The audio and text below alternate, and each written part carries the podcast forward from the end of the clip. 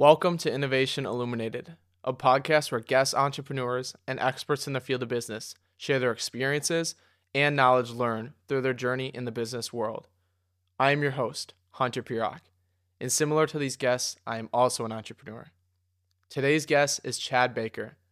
Chad is the owner of Lakeside Dock and Lift, along with the owner of Surfsconsin.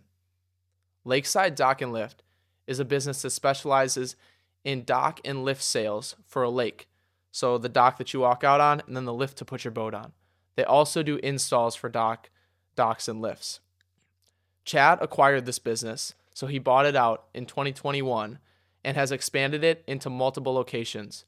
We talk about the process of buying smaller locations and growing them into a great successful business.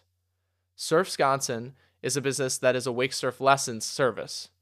I also own a wake surf lessons business, so it's interesting to listen to me and Chad chat it up about our passion for the service business.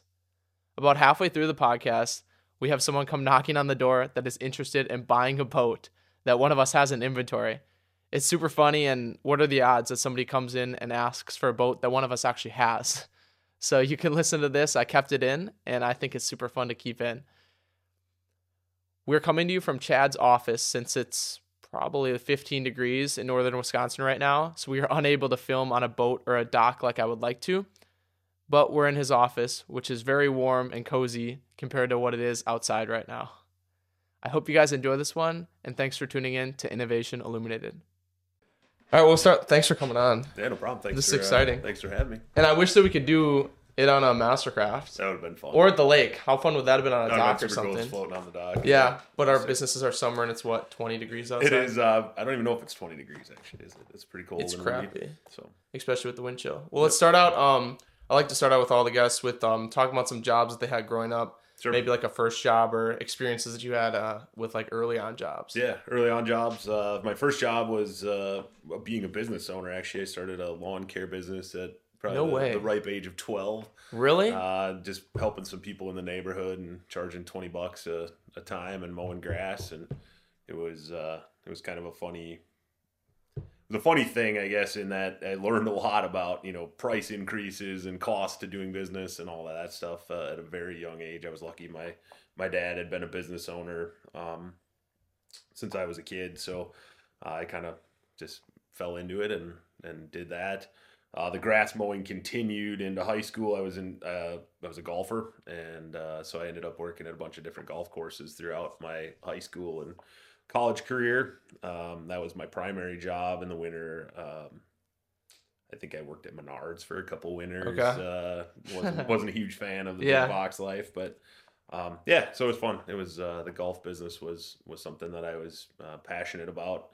It was fun to get up and go to work and, and be on a golf course. So it was a cool job. so did you start out with the lawn? How many clients did you say you had? And you, did you Um, just do I think at my peak I had three clients. Okay. So it was, it was, so it's just a small start. it was a super small start. okay, and you already had all the gear and stuff, so you didn't have to buy used anything. my parents' mower, my parents' gas, and uh, yeah, so it was I was 12 years old. yeah, so so same thing as I started out pretty much. I did the same thing. I had the gear. Yeah. Uh, we had it all, and I just did the the neighborhood at first, and then I expanded to do a little bit more. Oh, did you? Yeah, so right now I got like I don't know, maybe like 15 weekly cuts or something nice. that I do. So Cool. yeah, I expanded a little bit. So uh, what'd your dad do for business? Um, so he was a carpenter by trade, and in 1983, when I was five years old, they built a bowling alley, actually a bar and bowling alley in Waukesha, and um, so they ran that uh, from 1983 to 1991. They sold it, and then he actually started his own construction company. And, Okay. Um, so he was a, a general contractor. He built uh, pretty big houses and uh, and did a good job. So oh, that's awesome. yeah. All right, let's segue into how you got into water sports. Did you grow up doing water sports too? I did. We had a lake home um, when I was a kid, uh, starting at uh, probably two years old. I think we bought our first lake home. So uh, being on the water, in the water, was was always just kind of part of the deal. My mom was a teacher, um, so we would go to the lake literally for the summer. It was about two hours away from home. And Okay. We would, we would kind of head up there and spend you know weeks at a time at the lake, which was awesome. Um, and it started with you know knee boarding and skiing and tubing and all the typical stuff. And then as you get older and the and the skiing kind of started to diminish, um, it was 2007. Uh, a buddy of mine who's a boat salesman in the area called and said, "Hey, we're what are you doing tonight? We're going surfing. You want to go?" And I'm like, what are you talking about? Like, what is this? Yeah. And he's like, we have beer on the boat. Just come. So I ended up uh, riding along. He had a, uh, a Shamrock Pilot House boat that was an inboard. Um, and it's we have a picture on our Instagram uh, of the actual first surf boat. Really? Okay. But it was super cool. It, was a little, it looked like a little tugboat, and um, they would put a ballast bag in the corner, and and uh, we were surfing in 2007, Really? and um, it was just one of those things that since then, I mean, it, and it was looking back 2007, there wasn't a lot of. Um, there was basically nobody else doing it. Right. Um, it was- 2011 is when it really kicked it, off. was, I feel it was early. You know, there was no surf systems in the boats. There was nothing. It was just uh, it was just us, uh, just kind of screwing around. So it's hard to find boards and, and all of that stuff. But it, as as technology caught up and as the boat manufacturers caught up, it, it took off. And then in 2000, winter of 2015, 16, um, kind of made the decision that there was probably an opportunity to get more people involved. It was something we had done.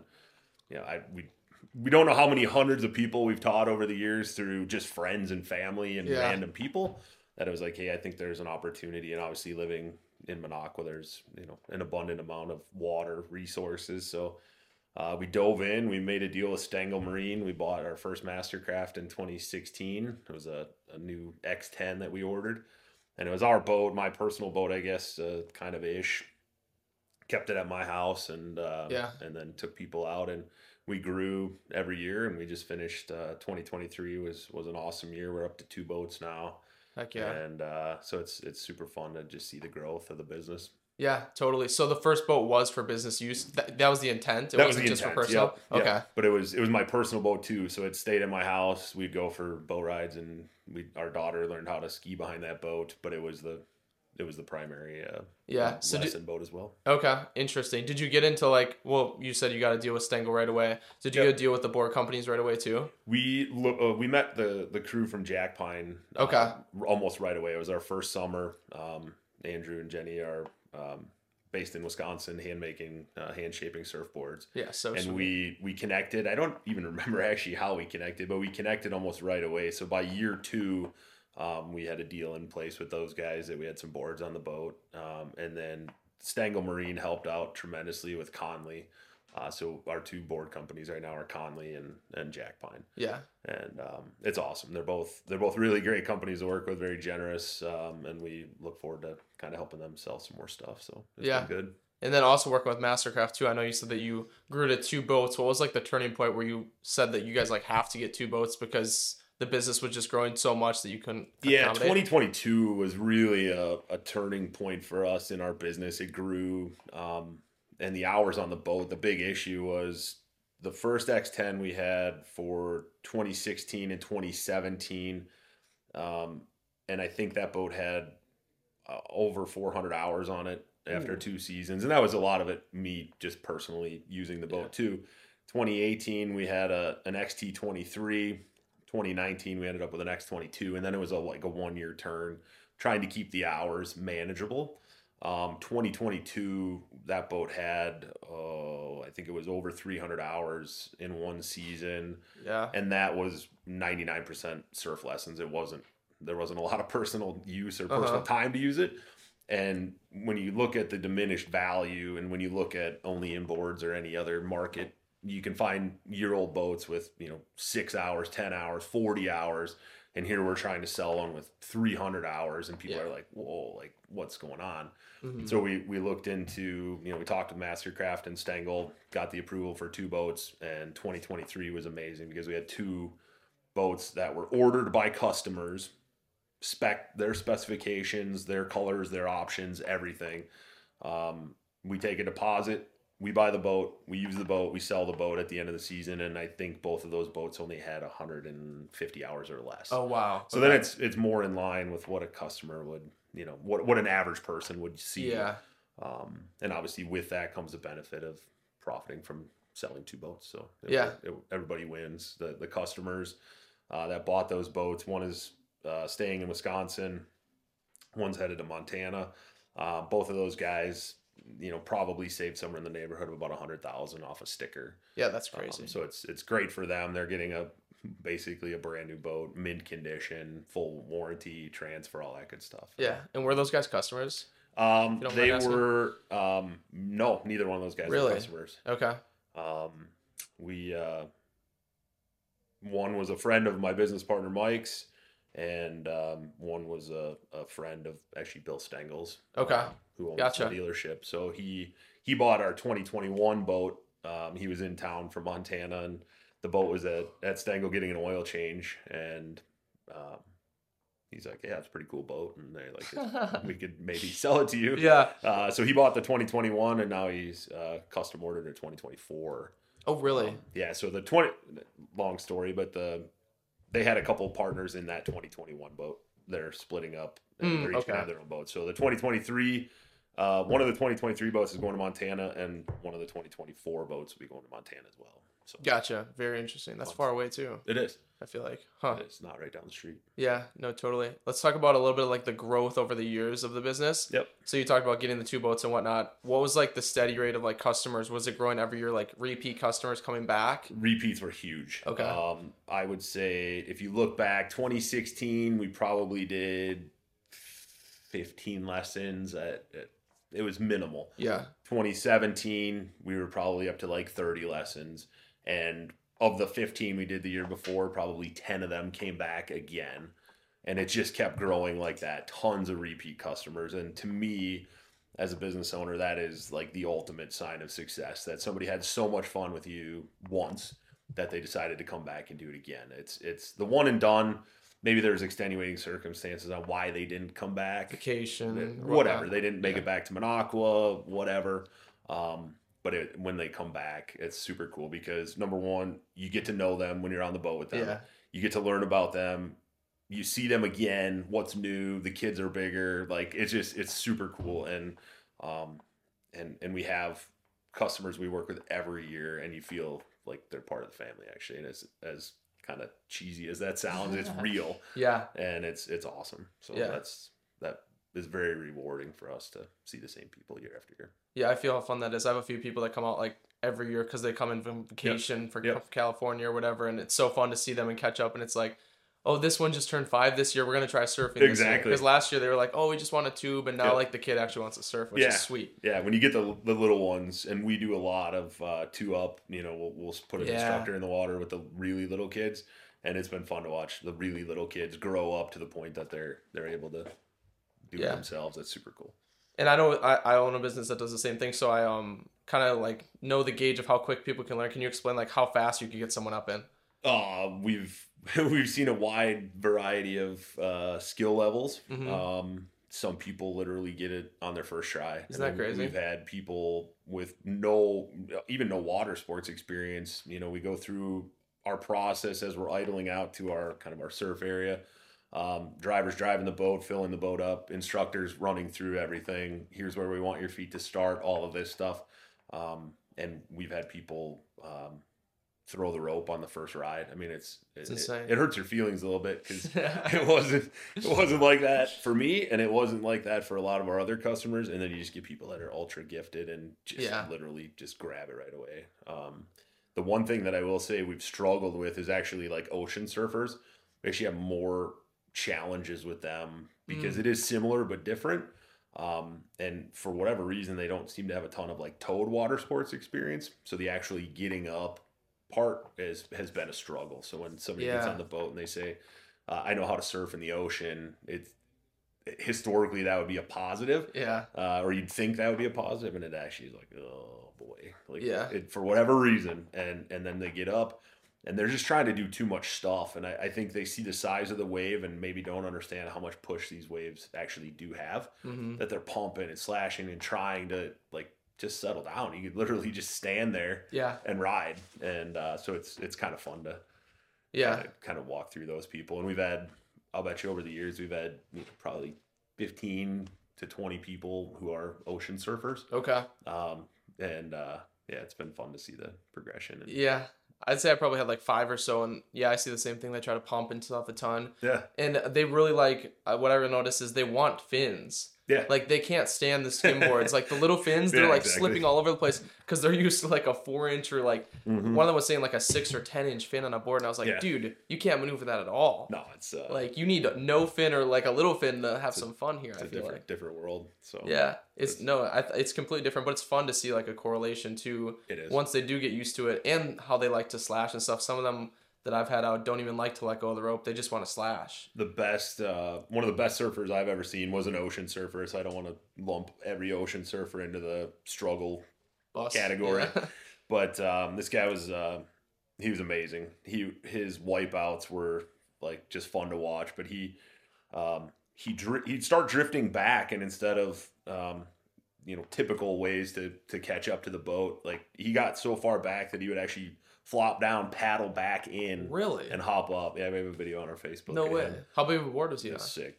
Uh, Like, he had a hand, he actually hand shaped a wood. Um, he had his own handmade wood board that he Oh, wow. like built in his garage or whatever. What? And he brought it Um, out. Yeah, he brought it up. he lived in Wausau. He was a doctor doing some residency stuff, and Oh, interesting. he would come up and hang out with us. And um, so we uh, we drove by him. He paddled in and and popped up. Um, No but- but way. He would start drifting back. He'd literally flop down, paddle back in, hop up, How crazy is that? and it was uh, it was amazing to watch. So, that is so it fun. was, yeah. uh, it was cool. yeah. The variability, like you get the kids, the moms, the grandpas, everybody can do it, which is so fun. It's uh we've had three generations on the boat at once. We had grandpa, you know, his kids, and then the grandchildren. Yeah. Um, so there's not a lot of other sports, maybe golf, um, pickleball now, I suppose, where three generations of, of family members can do it at once. hmm Um, and that's, I guess, one of the really, I I think it's why the sport took off. You know, you look back to 2007 and people that were buying wakeboard boats at the time were buying it for their kids. Well, now mom and dad, the check writer can enjoy the boat too. Right. Why, you know, maybe mom and dad grew up skiing. You, you get a little bit older, takes a little more to recover Yeah. Oh yeah. you know, obviously at all of those things, the low speed, low impact of surfing really, um, it opened it up to, I mean, we've had, we've had customers over 70 years old, Yeah. um, that are surfing with us. So again, it's just, it, it opens it up such a wide audience that you can justify the, the cost of a boat like that instead of just to drag Billy around the lake on a wakeboard for 15 minutes. So yeah. I think that's a huge reason why the sport took off and why, why it is what it is today. So. Did you guys ever think of doing um, wakeboarding and skiing too, or do you ever do that, or just we focus can't. Um, so our one of our struggles as we grew was um, the liability insurance um, in this world is is pretty tricky and it's extremely expensive. So um, our initial insurance provider um, strictly uh, prohibited anything other than surfing. really? Okay. Um, Just so- because speed wise, Um, injuries. it must be a higher risk uh, to them. So Okay. they, they literally said wake surfing only. We couldn't take people tubing. We couldn't take people wakeboarding. Wow. All that stuff. And it's frustrating because we do get calls, you know, throughout the summer. Hey, I, I just want to go water skiing. yeah. Just I have I have two X twenty fours. They're not a great ski boat. Yeah. Like it's a, at what point do you you know you, you can't be all things to all people? But it was um, the liability insurance was our real main okay. uh, thing that that limited us. We have a, a very good customer who became a friend who actually bought a house on the lake and we're we're buddies now. He he really wanted a wakeboard really bad. So we finished up our paying lesson and then he became our friend and we took him for a wakeboard ride. And that Gotcha. was I think one of the only times we've actually taken somebody wakeboarding Okay. Gotcha. boat, So So like the whole gist is um I'll walk through like a routine of like that I do kind of I get on the boat, pick people up, um have them sign the waiver, kind of do an instruction while I'm filling up the ballast on how to do it, and then I just throw them in the water and have them do that. Is that similar for you? It is. We we've talked um, at length about maybe doing a demo, uh, getting the instructor to hop in the water Okay. and um, and show people. A lot of people are visual. I think the people that go first in the group are at a major disadvantage because they don't have they don't know what to they don't know what to expect. They don't know what it looks like.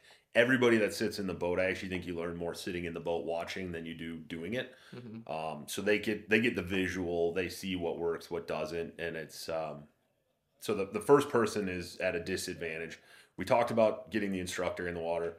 The problem is we're in northern Wisconsin, is not always super warm up here, and so to, to throw our guy in the water and make him wet and be wet for two hours Yeah. and cold, like it's not it's just I don't know. We've done it occasionally, but I would say for the most part we give him a good enough rundown. The the huge thing is is foot positioning, hmm getting keeping the heel to the heel edge and getting that board to flip. If we can get that board to flip, we can probably get you out of the water. Yeah, Um, and and then from there, it's just walking through the the steps and the snail crawl to get your foot across and all of those.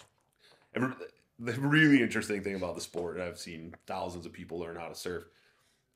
Everybody goes through exactly the same like milestones or Yeah. the checklist, like board flip. Yep. hmm You know, butt out of the water. Oh, okay, we're getting closer. You know, get that weight on the back foot. it's Don't all of that in. stuff. It's it's just funny how everybody goes through exactly the same thing. Some people they do steps one, two, three, and four in one try. Some people it's we got step one, let's go to step two. And Yeah, the big thing for us, our, our instructors are probably the most patient people I know, um, and they and we get comments about that, and I think it, it's it says a lot about them because it is a frustrating thing um, to some people, and and for whatever reason, some people just struggle, and some people get it. So we try to work with everybody as best you can. Yeah, I know patience is super important when you're teaching someone to stay calm and work through the steps. And you were once a learner too, I know. For and sure. So, so was I. So it's tough to kind of jump to conclusions. So you got to really help them out through the whole Yeah. process. Exactly. So besides patience, what do you think is like another big attribute that a employee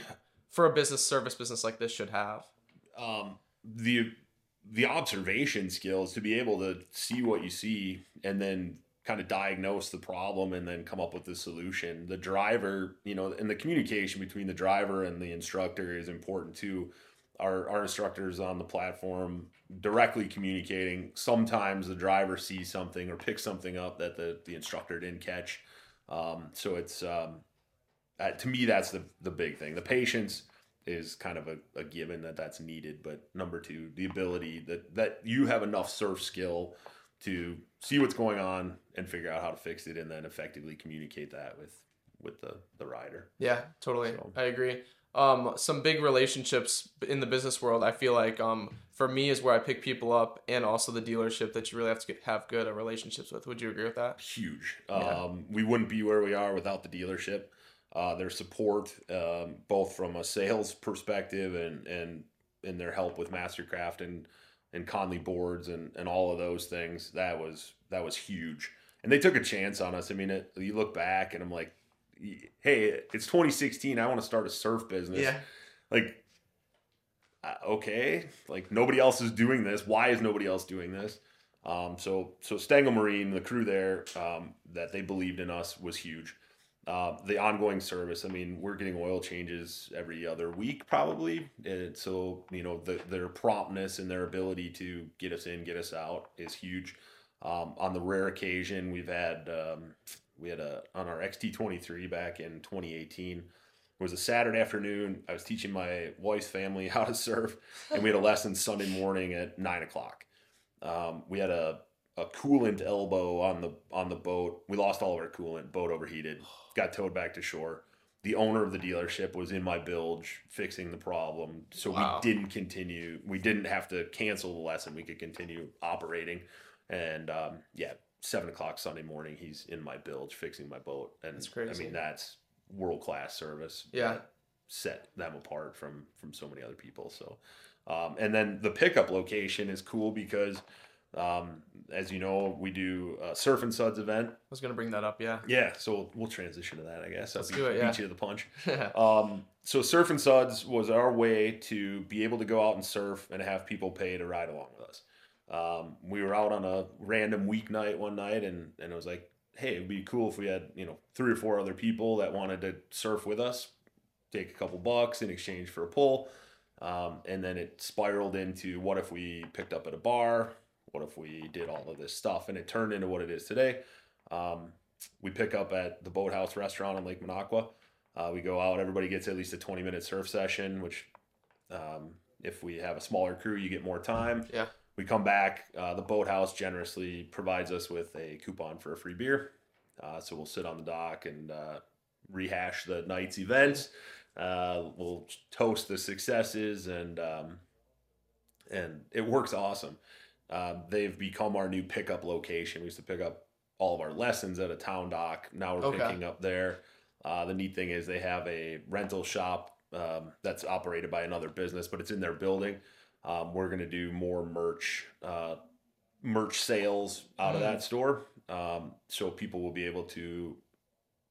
After the lesson, we'll give them a coupon, buy one get one free, or buy one get one half off, whatever that is Yeah. send them up to the um, send them up to the rental shop and they can buy a hat or a shirt and um, instead of trying to sell stuff out of what we called the swag cooler uh, the That's what I cooler on the boat was like stuffed with hats and t-shirts and it was uh, people would say hey that's a cool shirt. Where'd you get that? Oh i have i have some on the boat. Would you like one? You know and then it was scrounging trying to find sizes trying to do all this stuff and it was a nightmare. Yeah. um, so we'll have all 100% of our merch will be available in the store.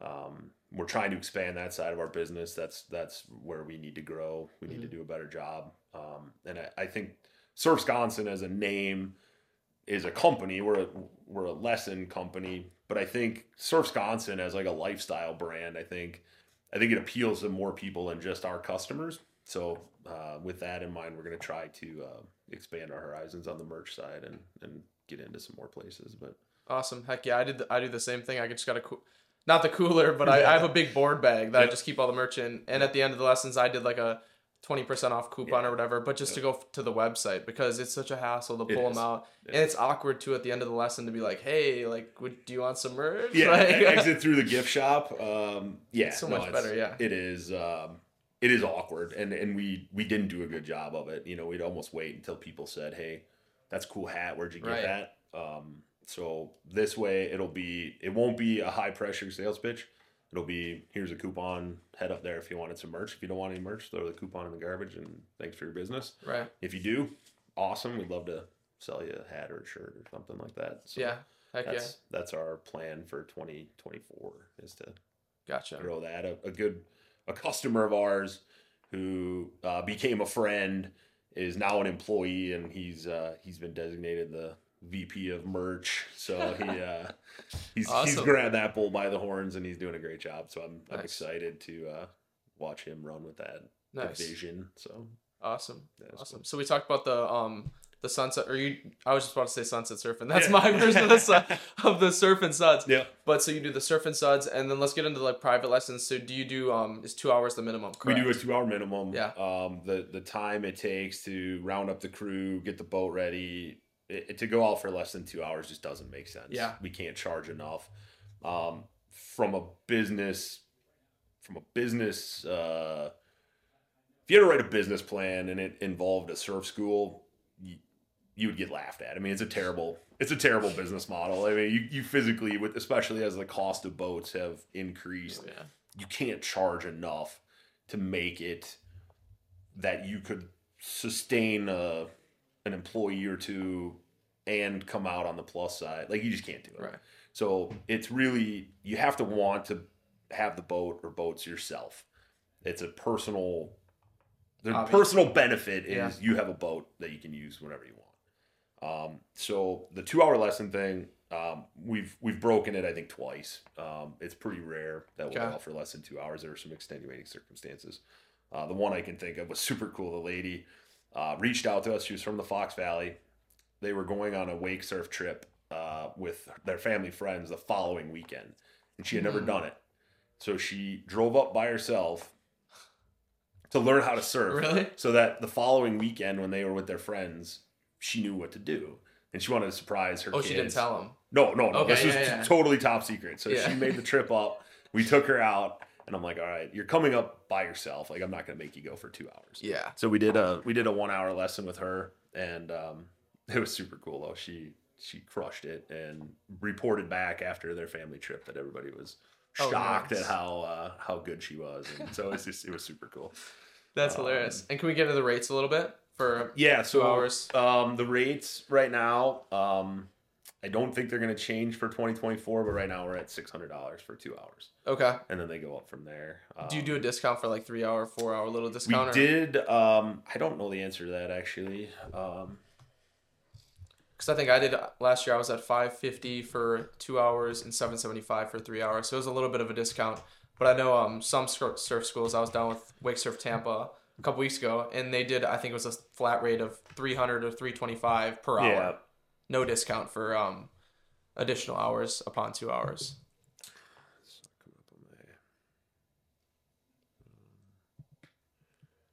We um but as gas goes up too, I'm I'm Well- sure you know we've both increased our rates over the past. that was um, so the boat costs um, really cost. Oh yeah. uh, that that was a major. Um, why is my website not available? Um, our I think our merch guys in there uh, Oh, doing some dialing changes. some stuff.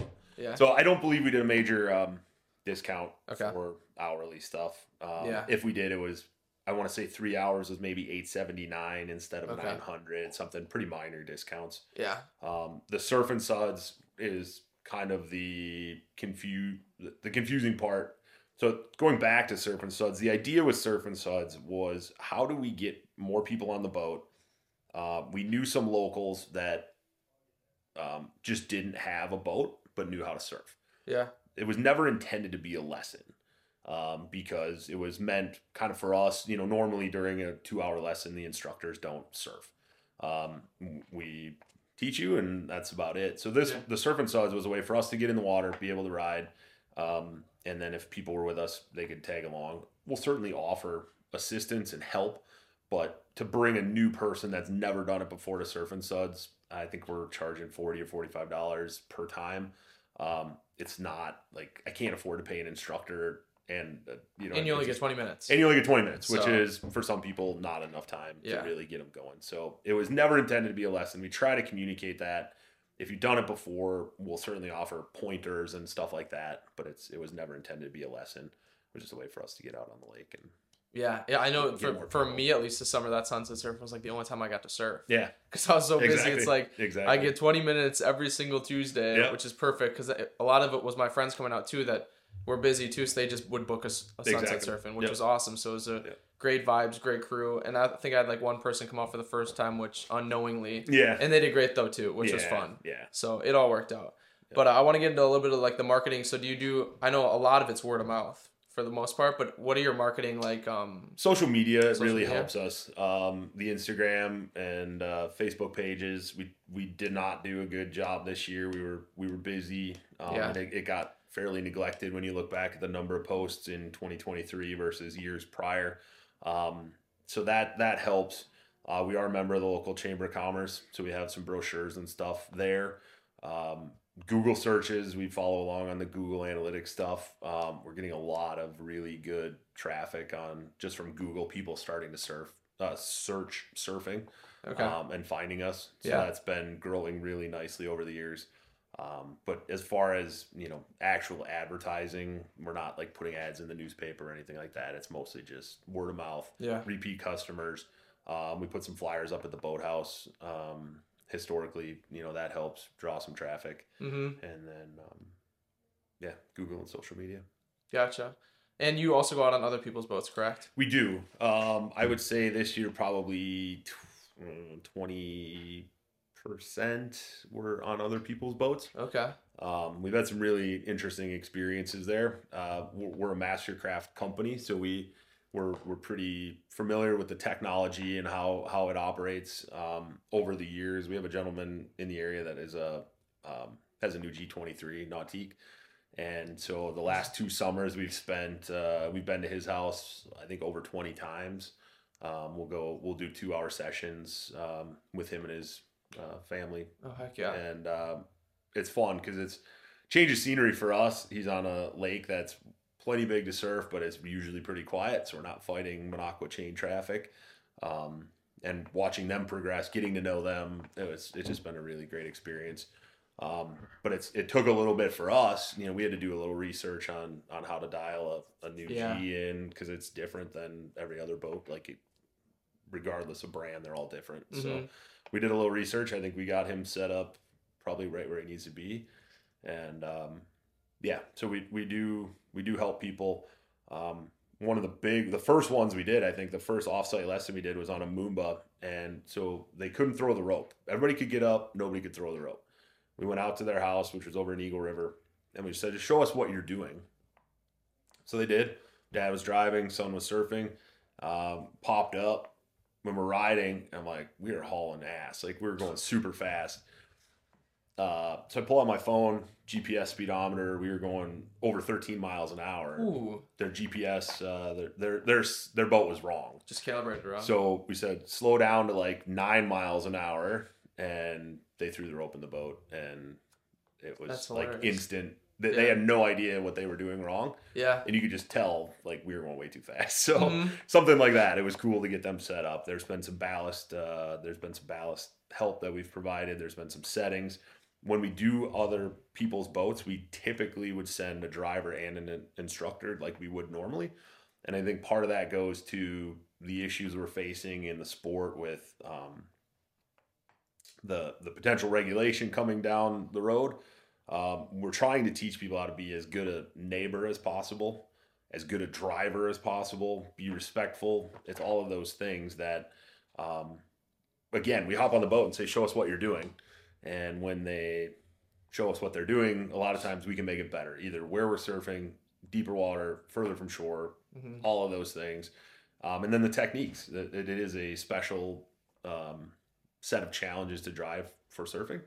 Um, so some people just surf surfer falls, they stay on plane and they do a huge loop and go back. Um, I'd say stop the boat, let the waves go, turn around, go get your rider. So those are just some of the things. Give them the little tidbits. Um, usually drive for the first half, let them drive the second half, and, Okay. and sit next to them and give them some pointers. So it's it's as much a driving lesson as it is a surfing lesson on their boats typically.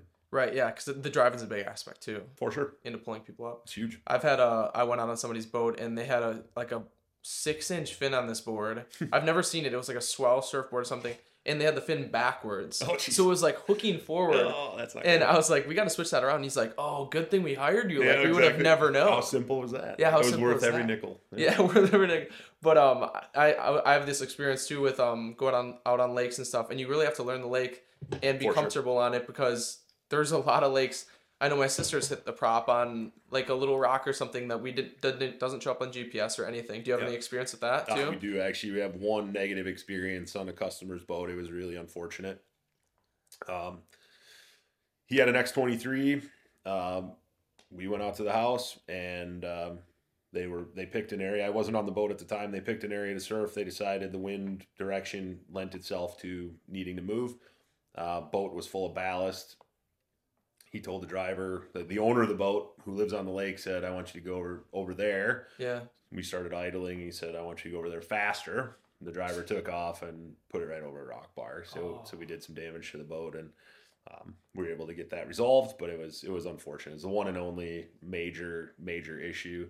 Um, our G twenty three customer, I did I dinged his prop on his lift um, back in the boat off the Oh, lift. you told me that one time. the bow stop uh, on the lift didn't necessarily function, but uh, Oh, it was not uh, it wasn't thousands of dollars in damage. It was Yeah. a minor inconvenience, but um, so yeah, that's uh, those are those are some of the the hurdles to um, um, other lakes. We we've uh, once in the history of the company we've taken our boat to another lake. Uh, they had a group of I think it was twenty people. It was going to be far too many people to bring to us. Um, so we did actually transport the boat to their lake gotcha. um, extensive research, water depths, Yeah. uh, looking at maps, making sure we're good, and then obviously their local knowledge was helpful, and it's it was a, a pretty easy lake. But the headache, the time, uh, that was a full over eight hour day for us to do a six hour lesson. By the time he took the boat out, moved it, put it back, all that good stuff, it was it was kind of determined that that probably wasn't worth yeah, moving we're the towing boat. the boat. Just stick. We'll stick with our lake. We'll do what we can to accommodate people's schedules and right. have them come to us. No, totally. That's all I got for Surf Sconsin. You got anything else? Not that I know of. Okay. Uh, no. All right, let's take a little break then. Sounds good. Do what? I think you did do like a discount, like I did, to where it was like twenty. Yeah, it was bucks or something uh, like that. private lessons here. We were, yeah. So five ninety nine for two hours, eight seventy nine for three, uh, four hours, a thousand ninety nine, and then in eight hours, Okay. two thousand. All right. Which I think we only did one eight hour in the history of the company. It was a long day. Yeah, I think I've done one of those too. We did have some other long ones. Um, I'm actually transitioning into doing that a little bit this year. One of one of my customers um is like the co-owner of Huk Fishing, oh, and he gave me like a bunch of advice and said that we should start doing like half and full day lessons, and have it be like more of an experience where we can like drop them off at the bar for lunch, yep. dinner, like stuff like that. He said that, that idea. would be like More of a charter than Yeah. a than a lesson. Um, there's all these Boatsetter, like Boatsetter, and some of these other companies where you can rent a boat. I recently captain. saw that. Um, tempted to kind of look into that a little bit. They take a percentage, um, but if it gets you more business, and uh, I don't know, might be worth. Uh, Posting on there. yeah, I mean, it, and even if you did, even if it wasn't a wake surf lesson, like I can take people for a boat ride. If you want to go for a sunset cruise, like let's do a two-hour sunset cruise Yeah. on something other than a pontoon boat. Yeah, that's what he was thinking because he was saying like it's just like a luxury business that you're doing with like the Mastercraft and stuff. Like, make it that. Don't be like just a two hour Right. surf charter. Be like, Yeah, you don't even have to surf. Just come out and experience Yeah. luxury, and we can like cruise you around the you lake. can do You a can, shoreline cruise. Yeah, right? Yeah, That's that's, what he idea. was saying. So I'm gonna try to do that next year. So I did like a half day and then a full day lesson. I'm gonna try doing that next year. Yeah. So. I, the one thing we really uh, we should have talked about that was uh, the kids camp. Oh yeah. we never we we had the idea like early early on thinking if we did a two or three day kids camp you know 10 to 2 two or three days in a row and you provide you know a box lunch or something for the kids from Right. one of the restaurants and um, kind of a half daycare half get the kids pumped up on on water sports um, i thought that'd be cool Yeah. yep no You're good. We're taking a break anyways. Well, you guys got any leads on a black Mastercraft with peanut butter interior? I can. Yeah, right I'll, here. I'll order a black Mastercraft with peanut butter interior, and it will be available October first, twenty twenty four. What's up. Or Oh. my or our XT24, black outside, peanut butter inside. We're selling. He's got one. Yeah.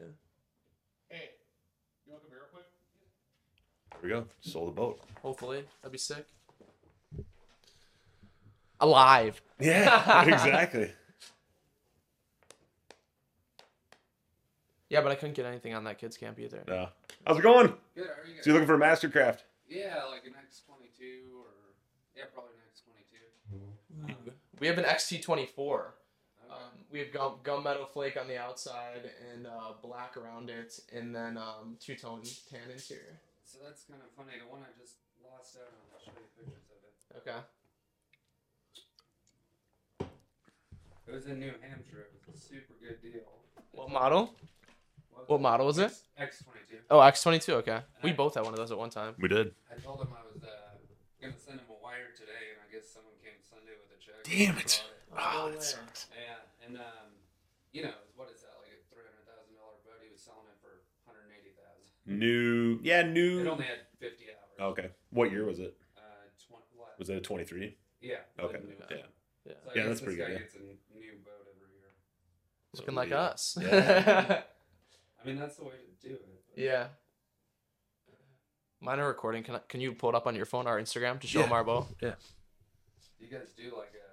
What are you doing here? I'm doing a podcast. Yeah, we're, so yeah, we're, We're- we're casual we're- conversation yeah, casual turned into a podcast. Yeah. That's pretty awesome. Um, so I, I, he owns Surf Lake Country down in Milwaukee area, and I own Surf Sconsin up here. Oh, okay. So we order, we get two new boats every year. Um, Yeah. let's see here. So Oh, we're, I think I got one of the boat lifts that you had. yeah, you got my lift. Oh, nice. Um, Nice. So yeah, we're um, we have one boat ordered. So there's Yeah, there we go. That's ours that we're selling. Real sweet. So it's the metal flake outside and then two tone. tan the green interior. is just decals, right? Yeah, yeah, yeah. That's a sticker. So, which uh, comes off. I'm not real familiar. Which motor does that one have? Is it Six the- oh. He's got the six liter Yeah. in his. Okay. All of ours are X twenty fours, and we'll have the six two, Right. which is um, Yeah, that's how we do that. I made like a whole video of it, but on the Instagram. But it's pretty much got all the options that you look for. Yeah, there's the engine. So you guys sell them every year? Or? Oh yeah, we kept this one for two years actually, but we're getting one for new for next year. So yeah, that's it. Does that one have the uh, tower that folds down? Or? Yeah, the hydro- hydraulic lock. It's like the new one. That was like a crazy that expensive Z8 upgrade. Tower is awesome though. Holy shit. Pretty good speaker system. Twenty two. Oh, yeah. yeah. the clip. We clip have the upgraded is- too, yeah. The clip um, yeah, the the new tower though, twenty twenty two and newer. Um, so easy to use. There's a button on the back. You push the button and you just pull it down. Basically, you can lower it with like one hand. Oh, And wherever you let go of that button, it stops. Oh, like it nice. locks at that point, so you can lock it at halfway down or wherever you wanted it. Very It doesn't have to go all the way down like the 21 and, and, And it looks lower. so much better because you It's can tower. like dial it in with the boat. Like I think we have what black, gray, and uh, white to like match it. Yeah, so you can get like the colors on the tower. Oh, very nice. And you can Yeah. change those. It's like Chromax. Like Oh, uh, and the inlay on and the the windshield, windshield, too, which yeah. is sick. Yeah, we have the white to match the tower, and that's a black cutoff windshield. And you're selling this one then? He is. I am, yeah. What are Mhm. you looking to get for? Um, I think we're in the range, like at right, right around like 150 right now. How many hours? I think it has 250. We've used it for the last two years. Okay. Mm-hmm. But it's got yeah every option, and I, I don't think I've I think I have the price at like 160 right now. I haven't dropped it down the internet, but uh, we're looking to sell it before next year for sure, Okay. or this winter. We want to get rid of it. Where is it stored at? Uh, Skipper Buds, Pewaukee. Oh, okay. So that yeah, down by Milwaukee. Okay. What lake do you boat on? Uh, here. Okay, Yeah. gotcha. Well, can I get your phone number? Yeah, yeah. Take it down and shoot me a text, and I'll get back to you once we're done filming. That. no, no worries at all.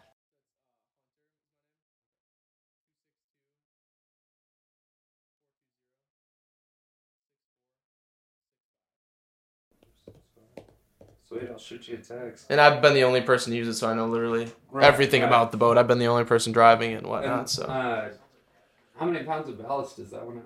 like thirty six hundred. Oh, so it's the standard. It's a yeah. So it's and it's it- the new. So that hull, um, that should be the X twenty four running surface. I think. yeah, it's a six. The, they the, updated the it. bottom of the boat's the same as an X twenty four. X twenty four is gonna have, I think, four or five hundred pounds more ballast than Oh. than the XT twenty four, but it's still Until 2023, I feel like the XT24 is actually better because then you got like the upgraded interior. Yeah. In our boat, like we have that um that flip back seat in the middle.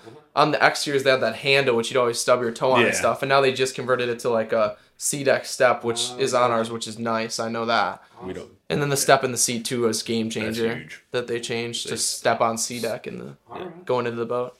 But yeah, Oh, shoot me a text yeah, and I'll give you a call Let's or stay in touch about it. and I can send you some pictures and stuff. Awesome. So sounds good. Awesome. it. What's your name? Uh, Logan. Yeah, Logan. Nice to Nice to meet meet you, you, man. Great to meet you. Yeah. Awesome. Love to, love to help you out. Yeah. All right, we'll no worries. touch. Awesome. Thanks, Thanks, dude. man. That was interesting. Keep it in. oh, that's hilarious. All right, let's get going on Lakeside. Yeah. Here we go. I really don't know much about this business at all, Sure. so I'm um, super interested to learn about it. But how did you like learn about it here? Because you acquired it, correct, or bought I it? did, yeah. So I actually worked here. So rewinding back to my first job, I was in the I was in the golf business. Um, when I went to college, I wanted to be a doctor, and um, through my lack of desire to be at school, it didn't turn out super good. Um, so I decided after year one that uh, pre med was not my chosen path. I was uh, told by one of my uh, golf course bosses to consider a career in turf um, as a as a golf course superintendent, and I liked the variety of the job. It was something new every day. You were part doctor and, and figuring out the the turf diseases, part pharmacist. That was something I was interested in on how to treat the diseases. Um, it was managing people. Um, it was an independent position in that you, you were kind of your own boss. Um, so I, I started looking down that path. Um, I moved from UW Oshkosh to Rutgers University um, and got out of school and ended up in the golf business. Uh, a year and a half later, I decided that it was time for a change. So I left the golf business. Um, my dad was a builder. He was working on a house up here, and I came up for a ride with him to uh, meet the some of his contractors up here. We uh, grabbed a newspaper. I found a job at a landscaping company, um, and then ended up getting a job moving up here um, from the Milwaukee area. So it was kind of a, a big move to move across the state. I um, a month into the landscaping career, uh, I saw a job, uh, sales job at Lakeside Docks, selling docks and boat lifts. So I thought that sounded kind of fun. I grew up on a lake. I was familiar with uh, docks and boat lifts a little bit. So we, um, I got together with the owner. I got hired, and I worked here from 2002 to 2010 as a Okay. sales guy. Um, in 2010, I found an opportunity to go work for one of the manufacturers that we sell for.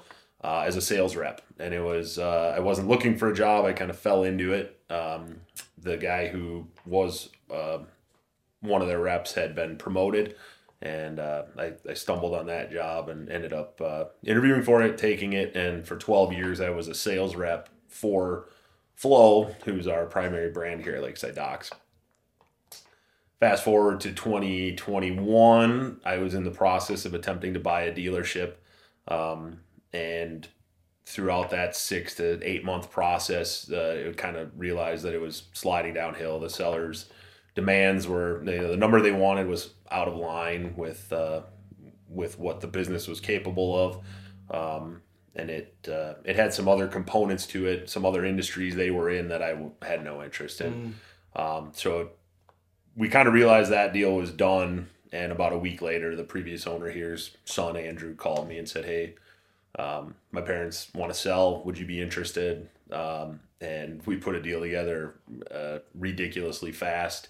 Um, their terms were fair, like everything was right. It Yeah. just you threw a thousand piece puzzle up in the air and it, it fell on the ground like in position. Wow. It was unbelievable. So it was. Um, it's two miles from home. When I left here in 2012, I never left Minocqua. This was home. I could live anywhere. So, um, so it's literally two miles from my house. Uh, I knew where the copier paper was. Uh, it- they're the number one flow dealer in the country. Like Mhm. all of these things, all of these positives were were far too good to ignore. So Yeah. And you already worked here too. And I, I had experience. I knew the lakes. I knew the customers. It's fun. And you Um, knew the product too because you work for Flow, so For you kind of knew the whole inside. a 20 year history with with the product line and essentially a 20 year history with the company in general because um, shortly after I left I actually became their rep so Mm. um, Okay. so it's uh, an intimate knowledge of the business um, obviously it, it yeah September 20 uh, September 1st of 2022 we took over Gotcha. um, so it's interesting how that works. I've talked to a few other people, and um, it's been the same thing. Like I,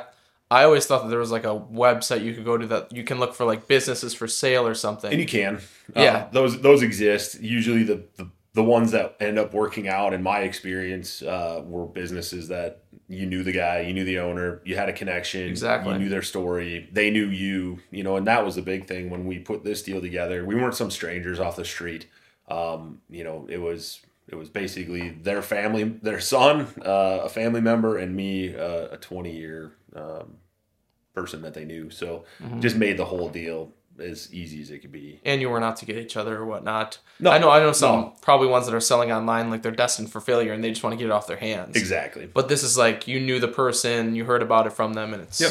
worked Yeah, out great. It just it you couldn't have asked for a better deal. It's just everything they took care of us. Um, you know, I think they were very fair in what they wanted out of the business, and um, and here we are. So Did you keep most of the employees here that were we working kept already? all of them. Yeah. All of them. Okay. Yep. And that was another huge thing was there was no turnover. There was no training. There was no. Um, you know, there was really no mass exodus when when we took over. It was nothing changed really. Okay. So give me a scope of like um all the employees. I'm sure you have sales, front Yep. desk.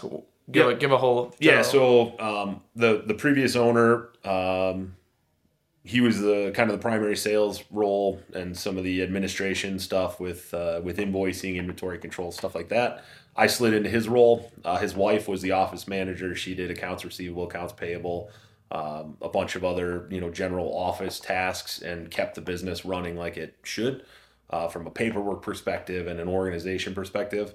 Uh, my wife was a stay-at-home mom at the time uh, when we took over, so she slid into that role, um, kind of calling back on some of her previous uh, work history and extremely organized person.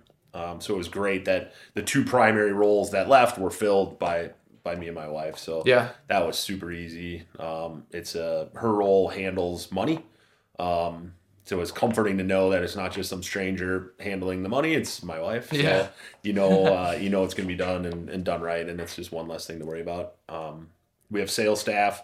Um, and then the, the service and install guys, um, are, are all really young and, uh, they do a great job for us. So. Is there turnover on those guys a lot or not too much? It's it's been since we've had it. It's been great. Um, over the years, you look at the twenty year history. Um, we had a guy that retired after he had been here. I think the business was started in the late nineties, ninety eight. I want to say. Um, he made it over twenty years as kind of the back shop head of back shop That's huge. operations. Yeah.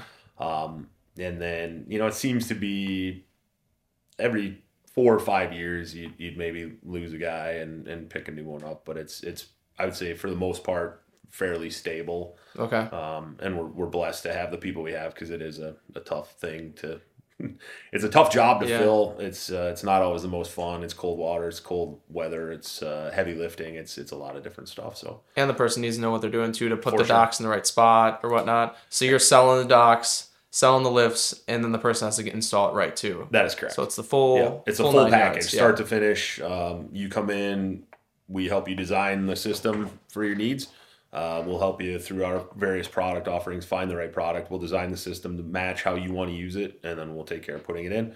Um, one of the big changes this year was we got back into the seasonal in and out business. Uh, the previous owner had kind of drifted away from that three or four Mm. years ago.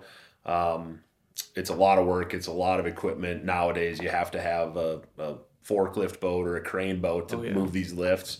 Um, you know that that was a hundred eighty thousand dollar boat that we had to buy to put lifts in and out, and then you need the people to run it, and then you need the time to do it. So it was all of these things. We drifted away from it. We got back into it, um, but it's it's kind of keeping that full service aspect where if you buy something from us, we're going to take care of you and not shuffle you off onto some other contractor. So- Right. No, totally. And I know um a lot of the ones by our house aren't very good at that. Um that pull the docks out or whatnot. They're throwing stuff around, breaking stuff, and they just don't care because some of them I know don't even sell the stuff. They're just to take it in take it out. Yeah, it's um, there's a lot of that. Um, and part of the problem is the rates. You know what we charge for what we do. Um, there's always it's a commodity service to some people. They can find it cheaper. They can Yeah. they can get it done cheaper. That generally comes with a cost. hmm That contractor maybe doesn't have liability insurance. Maybe they you know maybe they don't have any any sort of insurance. Just a, a guy with a pickup truck who has two strong buddies and they come take your dock out. If they break something, and, and I mean a boat lift could easily be thirty thousand Oh, dollars. If they break a boat lift, who's gonna fix it? Yeah. They're probably not gonna fix it. They probably don't even care. And what they charged you is barely enough to survive. You know, so that that the contractor that you pay a couple bucks more, probably a little more conscientious, probably gonna take a little bit better care of the stuff. Right. Um, if I had a Lamborghini, I'd want the Lamborghini dealer working on my car. I, I don't want some random guy off the street. Right. And with the cost of docks and lifts and boats, and I mean, it's it's a major investment. Oh, yeah. So uh, I, you get what you pay for. Yeah, no, totally. I want to know kind of like um what factors customers consider when they come in to purchase a dock. Are people that come in have they done their research already, or do you really have to walk them through the process process and show them their options and really help them to learn more about it? I would say 25% have done some sort of research or been to some other dealership that we know of, you know, that they say, hey, you know, we went here or here and then we ended up coming to your store. Um, so we do start with a big part of our business is word of mouth. So neighbors talk to neighbors. Um, that is huge for us because we've already gotten kind of the introduction out of the way. They've already been told, hey, we have this product from this company. It's been a great experience. So that that is a huge kind of head start. I think Yeah. that puts us ahead. Um, so yeah, it there is some definitely some education involved in somebody new walking in the door. We have to ask a ton of questions. What do you have now? What's your shoreline like? What are you looking to do with the product? Um, how do, do you want to handle it yourself? Is it something you're going to pay somebody to put in? So there's all of those Mm. things that go into it, and then we can kind of create that funnel that says, based on what you told me, this is the product for you, and here's why. Um, and we're unique in that we don't sell a lot of brands. We sell a few different brands. Um, we don't have a lot of product overlap. If you want to roll in dock, it's going to be a flow. We think it's the best. Here's why. Um, so it's not a confusing thing for the customer. It's you want a roll in dock, you need this one, and, and here's why. It's awesome. Mm-hmm. So it, it makes our life on the sales side a little bit easier in that we're not trying to explain the difference between roll in A and roll in B. Um, and then maybe they have pros and cons to both. We just have all pros uh, on the perfect dock. So What what's the timeline look like for a sale? So people come in, order it. Do you have stuff on site, and then do you deliver it? How soon? Like, what's the timeline Sure. of a sale? Um, that ranges from eight months, uh, an eight month wait. Uh, we were selling docks in July for next year. So Okay. that guy that bought the dock in July obviously isn't going to get it until Springtime. springtime. Um, and we've had a few instances where it was like literally next day. Um, Wow. So it depends on the time of year. Uh, we do stock, you know, millions of dollars worth of product um, for that reason that we can be responsive. It's one of the things that does set us apart from some of our other competitors. Um, we can be usually responsive mid-season. If you came in, you came in Memorial Day, um, we could probably get you in in two to three weeks. Um, if you came in July, that guy, that that customer will be the first phone call. Um, when the ice gets ready to start going out, we start calling dock number one. When do you want it? Dock number two. So buying ahead is an advantage to the customer in that they get their pick of days. Mhm. But yeah, in season, we we um, we're the largest Floe dealer in the country, so uh, that that comes with having a bunch of inventory, Yeah. and that helps our customer in that we can be responsive. So Right. So what what kind of sales do you guys do? I know you guys are at the boat show. What are there other big trade shows or we don't. Um, the Milwaukee Boat Show, we were just talking about that. I wish there were more opportunities. Um, Yeah. Historically, there used to be a, a lake and lake home and cabin show series that was um, put on by a promoter. They had uh, Madison.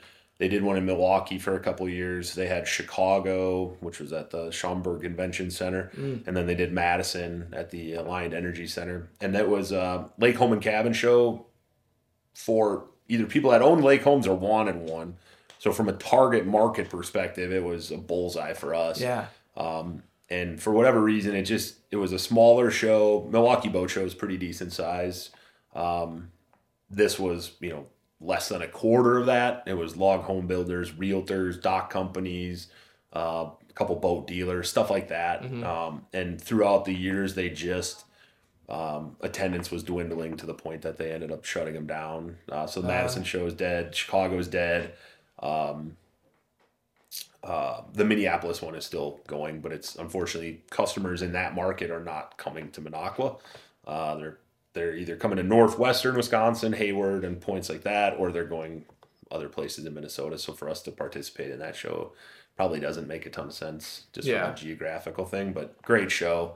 Um, the Milwaukee Boat Show, we had a really good response last year. Um, we sent out a, a direct mail piece to uh, the local tax um, tax bill mailing addresses for our customers. Mm. Um, so we send that to them saying, "Hey, come see us at the Milwaukee Boat Show," and um, we, we had a great response from that. So Oh, we'll, be- we'll be doing that again uh, here in the next week or two. Yeah. Nice. Get okay. people- people- And um, how's it work with um? Do you do like a deal with Stengel to where they kind of like um a boat dealership would refer customers to? Yeah, so we have a deal, um, a, a gentleman's agreement with Stengel Marine, uh, with Plowman's Marine. Uh, they send us customers. Um, we're working on a few other ones right now. Um, Okay. So they uh, they're not in the dock business. Right. We're not in the boat business. It works out really well.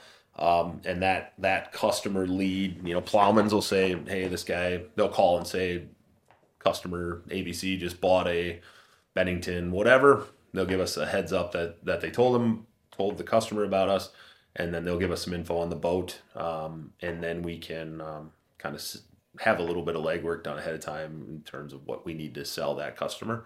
And um, because they they trusted that salesperson to buy the boat, they trust that salesperson's recommendation on where to buy a lift, and so our our um, our success rate there is extremely high with those referrals, and we appreciate that.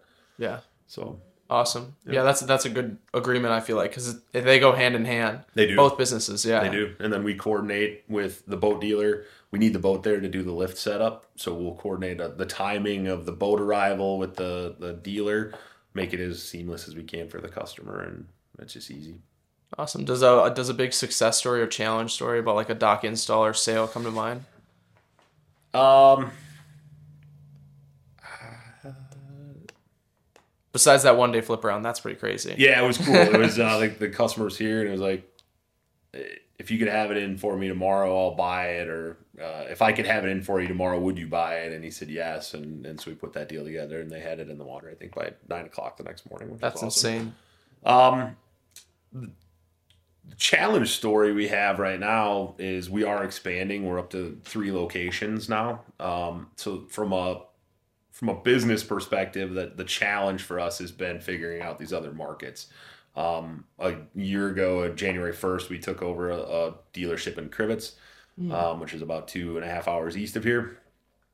And then this last September, we we took over a dealership that was on Lake Dubay, just south of Wausau, and Minocqua and Lakeside Docks had been kind of operating as its own little thing in its own world and its Mhm. own set of challenges and its own set of positives. And then all of a sudden, opportunities presented themselves to expand, and it's it's learning the market, it's learning the competitors in that market, it's learning how to set yourself apart from that competitor in that market. Mhm. Um, one of the things that the previous owners did here is uh, they built a beautiful showroom. It's world class. Yeah, it is awesome. And when I worked here, I thought this is what a dock store looked like because it was my intro to the dock world. So Yeah. I worked here for eight years. I left. I went to Floe and I started selling to dealers. So I got to see almost every dealer in the upper Midwest and nothing even really compared. Um, I think that's one of the things that sets us apart in this market is people pull in and this side yard here will be filled with boat lifts um, starting this week. We're starting to build boat lifts. Wow. So this whole field over here will be stuffed with boat lifts. Our backyard will be mounted with docks. People pull in, they see we have the inventory. It's pretty impressive visually. Um, so that sets us apart. The showroom, people walk in the door, um, that sets us apart. These other locations, we don't have that yet. So we're trying to figure out how do we get to that point to make it like Minocqua, not in Minocqua. So, Yeah. So that's been the challenge. Um, you know, the success story probably goes with that. Crivitz, um, we have a, a sales guy over there who's awesome. Um, he has they've had their best year ever already, and we still have a little bit of time to go. Um, so that's been fun to see that challenge. You know, the dealership we took over, you know, and tr- tried to introduce the Lakeside way, and they've had their best year in the history of their company. So, Oh, so wow. that's been fun to watch. Um, so yeah, I would say those the challenge and the uh, they go hand in success hand. are, are actually yeah at Same the same thing. time. So Are you looking to expand more? Grow we more? are. We are. Um, there's some opportunities, and and the crazy thing is going back to businesses for sale is the lack of succession planning on many business owners' hands. Uh, they, they don't do it. Mhm. Uh, the dealership that I was attempting to buy was an older an older couple. Um, their children wanted really nothing to do with the business. They had no out. They had no exit plan, and I thought I thought we offered that to them, and that we weren't able to put a deal together. But Mm. that's the big thing is there are a lot of business owners that are aging. They don't have a way to get out, um, and I think the buyer, if you're in a position, can take advantage of some of that a little bit. In that you can give them something they don't have in exchange for something you don't have. So there's a way to work out some. Um, you know some of the the finer details with a little more flexibility Yeah. um, if somebody was interested in buying a business, that would be a really, if that makes sense. Uh, Yeah, no, it makes sense. So were both those um acquisitions also just a word of mouth thing too? they were. They Okay. were both. Um, the the Crivitz one was they were a customer of mine um, when I was a sales rep, so I knew their situation. Yeah. Um, it was two younger guys, brother in laws. One wanted to be done, one wanted to stick around. So we were able to uh, hire the the brother in law that wanted to stick around and Oh, has done an awesome job for us. Um, the other one, uh, they actually approached us and said, you know, we were trying to figure out a way to work out a deal together. Um, at the local Floe dealer in that area, we had already taken over their business from a, a, a referral standpoint. They were a boat dealer that sold docks and lifts. Um, we bought all their remaining inventory, and then they were sending people to us in exchange for a referral fee. Um, so they were able to get something that, you know, we were able to take care of their customers. They were able to get something, and they didn't have to mess with docks and lifts, which have its own set of challenges in terms of uh, infrastructure, people, all of those things. They weren't set up for it, so we were able to do that. The company that approached us was really our only competitor in that market, and they said, "Hey, we want to work with you." We were going through all of these avenues. How do we how do we work out this? Are you buying product from us? Is it going to be our name? And it just got to the point that it was just easier for us to just take it over and make it one of our locations. We hired their son who um, was working at that business.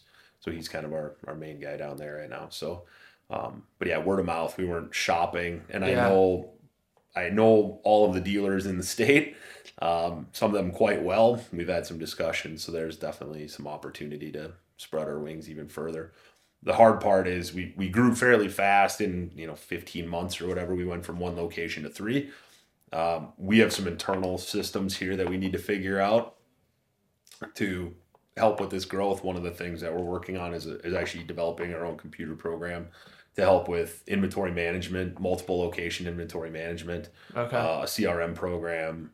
Um, our internal paperwork flow is going to be simplified through this program. Um, once we get that up and running, and I'll say dialed in, it would be easy to implement that Right. in another spot. So um, at that point, we could reduce our needs in these locations to basically a salesperson and two installers, and then we just have some sales offices. Okay. Um, all of the paperwork and stuff would still flow through here Gotcha. but it's um yeah it's really it's exciting there's there's a lot of opportunity um i my goal would be you know if somebody buys a Floe dock in wisconsin it comes from lakeside Yeah, that would be awesome that would be awesome. Yeah, if, if you're So- covering the whole lake area, Yeah. so sweet. Yeah. Um, could you walk us through kind of what an acquisition is like? Who gets involved? What attorneys are involved, and whatnot? the attorney stuff to this point has been fairly minimal other than drafting some basic contract stuff lease agreements whatever you know because the the properties um the properties in both of those ap- um acquisitions have been leased after um, the deal is kind of made on the business itself or the business and the equipment and the inventory um, usually we'll buy the remaining inventory from the business owner um, any equipment that's pertinent to our operation, we would buy that. So the the Dubay um, operation, we purchased a forklift boat and a forklift from them, um, but they didn't own the property that they were leasing, so we Oh. took over the lease on that one. Um, the idea would be, you know, let's let's start. We'll run it for two or three years. If this is as viable as we believe it should be and, and could be, that we would look at, you know, building our own property, creating this again, the, Yeah. the kind of the lakeside way. So it's, Okay. it's a way to dip your toes without building a million dollar showroom or two million dollar showroom to only to you know find Yeah. out through your Yeah. through your hard work that the, the market isn't what you thought it was. there. Yeah. Um, so yeah, they've been they've been fairly simple. Um, it- we have a willing participant on both sides. It makes things easier. hmm There's no, there's not a ton of negotiation. It's here's what I think, and you just kind of put it together. Um, sometimes there's some structure, uh, you know, some seller financing maybe, or some some some sort of special deal. And and I, I would say if somebody's looking at buying a business, don't be afraid to ask the seller for some concessions, either you know some seller financing if you don't have all the money, Mm. um, or some assistance or something like that. Somebody that has a willing buyer would be more than happy, I would say, in, in our experience, to to do what they need to do to make it work. Yeah. Um, so that's uh, kind of Have, have you done one of those seller financing? Um, a little bit on the um, some some of it on the like the inventory and stuff like that. Most of that has been purchased. Okay. Um, but yeah, Just straight up. just straight up. Yeah. just write a check and get it over with. It's, Gotcha. it's easier way, and then then you can kind of do with it what you want. But the the thing is, you know, so many of these. Um, so many of these sellers, you know, and, and to have, uh, you know, the business I was looking at purchasing was over three million dollars. Um, not everybody, uh, to have three million. If you have three million dollars, you probably don't need a job. Yeah. So to go buy yourself a job at a company with your three million dollars like doesn't make a ton of sense. So the people, the younger people that are interested in owning a business, maybe don't have those resources to either go get a loan for three million dollars or have three million in cash or whatever.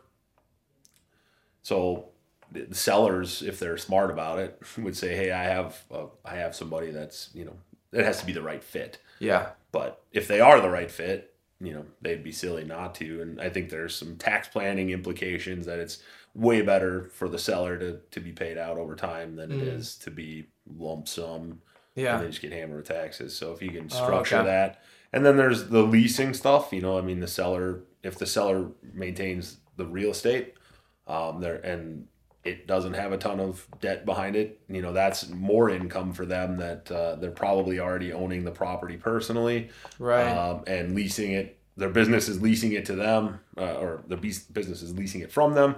Um, so that's that's even more income that if they could find a buyer to keep the business where it is, that they would you know have that rental income for the foreseeable future too. So gotcha. it's um, yeah, every every deal is different. It's hard to kind of Yeah, I never even thought about that seller finance stuff. I haven't heard about that, so that's very interesting to learn Yep. about. Yep. And um, is there anything that has to be done with taking over a business? Like, um, do you take do you absorb their LLC or do you just expand out into the branch? Um, so there's been a few different ways. Um, the Crivitz deal, we just killed it. It was just it just became our location. So we basically Gotcha. put that business to sleep. The previous generation of business. Um, it's kind of the same thing in Dubay actually. Like the Wausau, um, it, it just went away and became a lakeside store. Okay. Um, the the main purchase here was a um, we purchased the corporation as a whole. It was a stock purchase. Mm. Um, so nothing changed. The business name didn't change. The legal entity name didn't change. It just new ownership structure. Gotcha. Um, so that that needed some lawyer. This one was the big one. Picking up these satellite stuff, there was uh, less because it was you weren't keeping anything. We were buying some equipment, buying some inventory, um, and just basically killing the entity. The Gotcha. hardest part, in all honesty, has been getting their Facebook pages and their Google uh, profiles Yeah. to be our Google page. uh, Gotcha, Google, yeah. um, all that stuff. That's been a nightmare, and Facebook is not easy to work with. We have a paying a social media guy Are you? to, to work with our company every month. He he responds to Google um, Google reviews, which are uh, very helpful. But he he handles our social media stuff and posts and whatnot. And so he's been working behind the scenes on trying to take ownership of these other companies' Facebook pages because I don't want to lose their thousand likes. I I, don't, I want that because Yeah. I want I don't want to have to start over.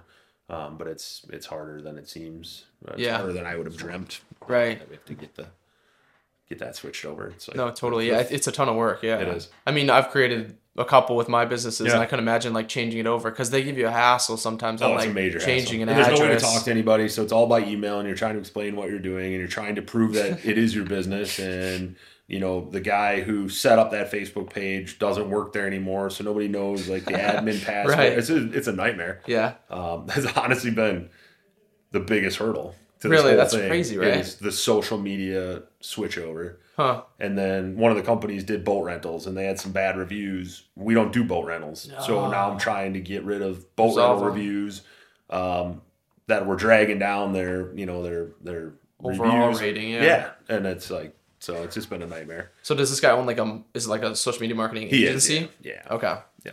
Gotcha. Gotcha. I got one last question. Um, what advice would you have for like a young or new entrepreneur, such as like myself, where I'm Yeah. 22 years old, just got into business and Yeah.